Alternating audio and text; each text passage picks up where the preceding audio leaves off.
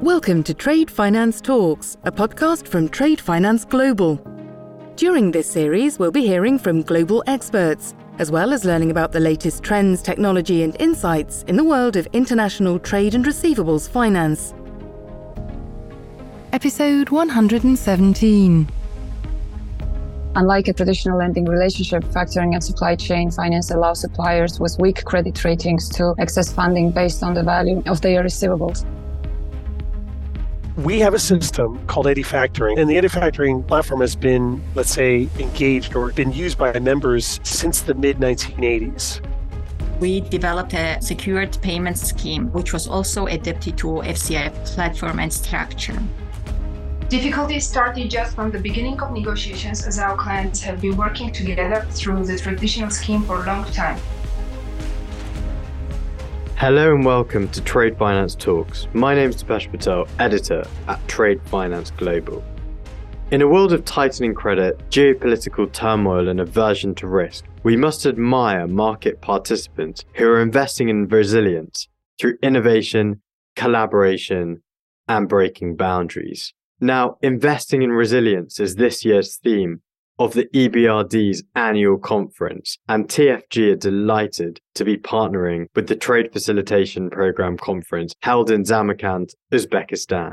Today, we're talking about a groundbreaking transaction between an Armenian chocolate factory and a Georgian conference distributor when coupled with the support of the EBRD and FCI. Discussing this $1.1 million transaction, we're joined by Tamar at TBC Bank, Angela at ArmSwissBank, Peter Mulroy, FCI, and Nana at EBRD. Welcome all to Trade Finance Talks. Now I'm going to ask you to give a very quick introduction. Tell us a little bit about you. Peter, over to you to start. Thank you, Deepesh. So yeah, I'm Peter Mulroy. I'm the Secretary General of FCI. FCI is a global association of factoring, receivables finance, and supply chain finance companies, banks, non-bank financial institutions, and other, let's say, third parties supporting the industry. We were founded in 1968. We're based in the Netherlands. Our membership is in 94 countries, and today we have approximately 400 members. Thank you. And we'll be going into the FCI EDIfactoring program shortly in this podcast. Tamar, over to you. Thank you, Deepesh. My name is Tamar Gugushvili, and I work for TBC Bank, the largest financial institution in Georgia with the largest market share in factoring industry and trade finance. I'm with this bank around 10 years. Thank you. Thank you very much. Highly experienced, and the documentary credits, guarantees and factoring are such important components to international trade. Angela, over to you. Hi, my name is Angela. I'm Trade Finance and Correspondent Relations Department Director at ArmSwissBank, which is a corporate and investment bank specialized mostly in trade finance and factoring operations. Thank you very much. And last, by no means least, Nana, over to you. And also, could you talk about the conference as well? Thank you, Deepesh. My name is Nana Khurodze. I'm a senior banker at EBRD's Trade Facilitation Program. I'm responsible for the program activities in Caucasus, in Western Balkans, Egypt and Turkey. I'm very excited to be here. Thank you for inviting me. We're delighted to partner with the event at Trade Finance Global. Nana, can you talk about the Trade Facilitation Programme and how it supports the development of factoring, and what services does EBRD's TFP provide to partner banks and also factoring companies? Factoring and supply chain finance are fast-growing sources of short-term financing for micro, small, and medium-sized enterprises. Unlike a traditional lending relationship, factoring and supply chain finance allow suppliers with weak credit ratings to access funding based on the value of their receivables or approved invoices in the case of supply chain finance. The TFP supports the development of factoring through guarantees and cash advances. And of course, a very important part of our job is also to provide trainings and capacity building for the partners and factoring companies. Very briefly, the TFP itself was set up in 1999, and since inception, we supported trade amounting to more than 30 billion euros. Factoring facility was set up a bit later in 2006, and since inception, the total supported transaction value stands at around 1.3 billion euros, and the number of transactions stands at 303 until now. So the TFP currently has 16 factoring facilities in 8 economies where we invest. It's Armenia, Bulgaria, Greece, Georgia, Romania, Serbia, Turkey, and Ukraine. And the latest addition was the first factoring facility in Turkey. It was recently signed. Aside from the financial support, as I mentioned, TFB is actively working on the capacity building through online trainings, workshops, advisory services, and also policy dialogue. For instance, our e-learning program provides training to EBRD partner banks on all aspects of the trade finance industry. The introduction to domestic and international factoring course, which we are providing with the support of FCI, teaches partner banks and their clients the basics of factoring and enhances their skills in order to sell, use, and process factoring. So until now, we already admitted 400 students from over 70 institutions in 22 economies where we invest. So aside from that, as I mentioned, we very often organize the workshops, conferences. We bring together industry players. We are also very actively involved in the policy dialogue together with EBRD's Legal Transition Program, which improves the legal and regulatory environment for the factoring services in the countries where we operate. Thank you, Nana, and some really impressive numbers there. I guess, Peter, as the Beacon Association for Factoring, can you provide an overview of, I guess, how FCI supports EBRD through various activities, including the EDIfactoring platform, and why it's important to facilitate these cross-border transactions? We have basically been working with EBRD for a number of years in all these different areas that she mentioned, including education, supporting the legal framework in these markets. But this most recent, let's say, transaction between Georgia and Armenia to our members there was a kind of the brainchild of all these three organizations, EBRD and the two organizations in Armenia, TBC, and of course, Armenia, ArmSwissBank. Long story short, before I get into what it is, we have a system called EDIfactoring, and the EDIfactoring platform has been, let's say, engaged or been used by members since the mid-1980s. It was built in the pre-internet era. It went live in the internet era in 2001. There have been upgrades since. And then we just rebuilt it just in 2022. We spent a lot of money and a huge investment from FCI's resources to create a real state-of-the-art, high-secure EDI platform that has modern API interfaces, has the best security aspects, modern look and feel, etc. The best way to describe it is it's a risk distribution system. This risk distribution system is similar to SWIFT in that it's used as a messaging system between financial institutions, our members. Basically, these members will let's use an example. In this case, you have an exporter in Georgia that is shipping product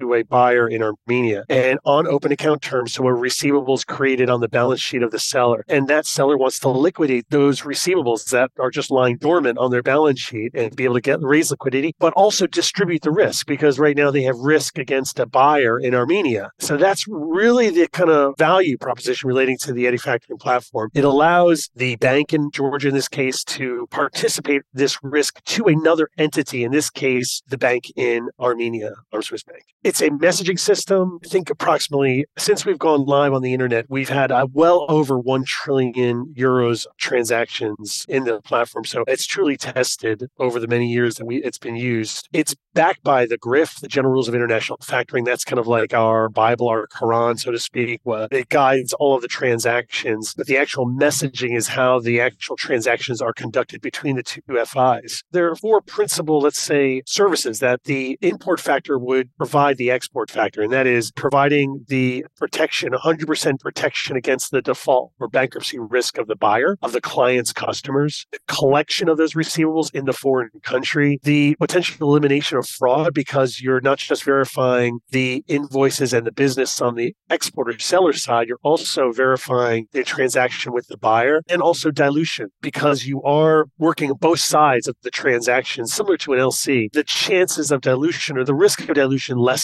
because there's all the parties know each other. And then bring in EBRD. And again, this is really the very first transaction that's taken place on the EDIfactoring system, whereby the EBRD came in with the support of TBC and with ArmSwissBank to develop a program that would add an additional layer of security. I think I'll stop there because I think we'll discuss that later. I think Nana will bring that up in a few minutes.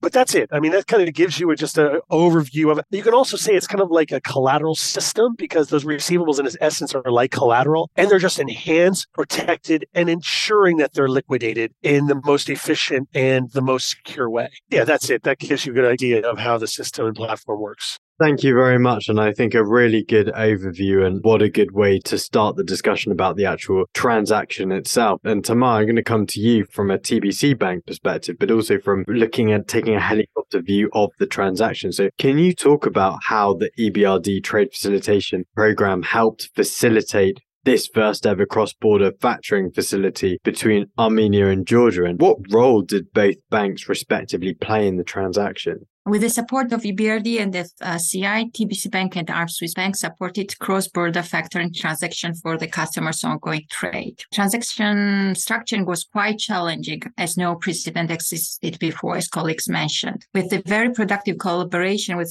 between EBRD, ArmSwissBank, and TBC Bank, we developed a secured payment scheme, which was also adapted to FCI platform and structure. As you know, EBRD TFP program connects with each other different banks from various countries where EBRD can secure payments of obligations. And in our case, this bank was ArmSwissBank. We have not worked with ArmSwissBank before, unfortunately, so we didn't have clean lines prepared on them. And here was the chance for EBRD to step in and for us to make this transaction possible. The full technical and the legal side of debt assignment was implemented through the FCI platform, EDIfactoring, adhering to FCI rules. We have not touched the main structure, how international factoring works. What we have done was that ArmSwissBank, the impaired factor, issued payment guarantee in TBC Bank's export factor's favor, securing obligations of debtor for due payment of all account receivables assigned to TBC Bank under factoring contract. This payment guarantee issued by ArmSwissBank was then backed by EBRD standby LC, which enabled us, TBC Bank, as an export factor to book the risk on ArmSwissBank. EBRD's participation is in this transaction in the way of issuing a guarantee because of its credit rating, allowed to incur a minimum cost, and consequently, we offered exporter well-structured, effective, and low-cost financing solutions. Thank you, Tamar, and really interesting solution. And Angela, I'm actually going to come to you now. And the transaction was actually between an Armenian chocolate factory and a Georgian confectionery distributor. Angela, how did the factoring solution implemented by FCI's EDIfactoring platform benefit both banks, ArmSwissBank and TBC Bank? And can you talk us through some of the challenges that were faced in completing the transaction? Let me start with the challenges both banks faced through designing and implementing this transaction. Difficulties started just from the beginning of negotiations, as our clients have been working together through the traditional scheme for a long time. I mean, they started with 100% prepayment scheme and later on switched to letter of credit. But we were sure from the very first side that the cross-border factoring was the best solution, matching their needs and expectations. At the same time, we were realizing that we should act very carefully, as any change in already working scheme would cause inconvenience for the clients. After several meetings and discussions, we could smoothly change the product. So this was the first challenge. And the next, not less serious challenge we faced was the price. We had to keep the price affordable. And as Tamar already mentioned, the fact that ArmSwissBank issued a payment guarantee in favor of TBC Bank, which was backed by EBRD's standby letter of credit, allowed TBC Bank to offer low-cost financing solution to the exporter. I'm sure that we overcame this challenge as well. And the third challenge we faced was transaction structuring, as no precedents existed on the trade facilitation program before. We had to reflect the whole cycle with all participants in our books. So these were the main challenges we overcame and eventually designed and implemented the product successfully. Now turning to the second part of your question about how our banks benefited of this transaction. We have discussed this topic with my colleague Tamar from TBC Bank several times, and I can mention that we, first of all, it was a professional point from the professional point of view. I mean, the fact that we found a perfect solution for our clients. Now we are pioneers, as this is the first inter-regional factoring case on FCI platform where EBRD's trade facilitation technologies have been used. As Tamar already mentioned, this transaction served as a reason to establishing corresponding relationship between our banks. Now we cooperate also in frames of other products. For example, just a few months earlier, we found another case of cross-border factoring, but this time ArmSwissBank acted as an export factor and TBC Bank acted as an import factor. Eventually, from financial point of view, I think that the benefit is that both of us increased our portfolios with this transaction. This case is really a very good example of collaboration between all parties, including banks, clients, as well as EBRD and FCI, and I can assure that all parties of the transaction have benefited a lot of it. I'm proud to be a part of this transaction, and I do encourage my colleagues to start using this transaction and offering to their clients. Thank you very much. Peter, do you have anything to add at the EDIfactoring platform? Because I know you've quite succinctly gone through those four benefits earlier. Well, the main thing I want to say is that this is the very first transaction ever that a development bank had provided a guarantee, let's say, within the EDIfactoring environment to kind of enhance the risk of the, whether it be the country risk or the FI risk itself, whatever the reasons why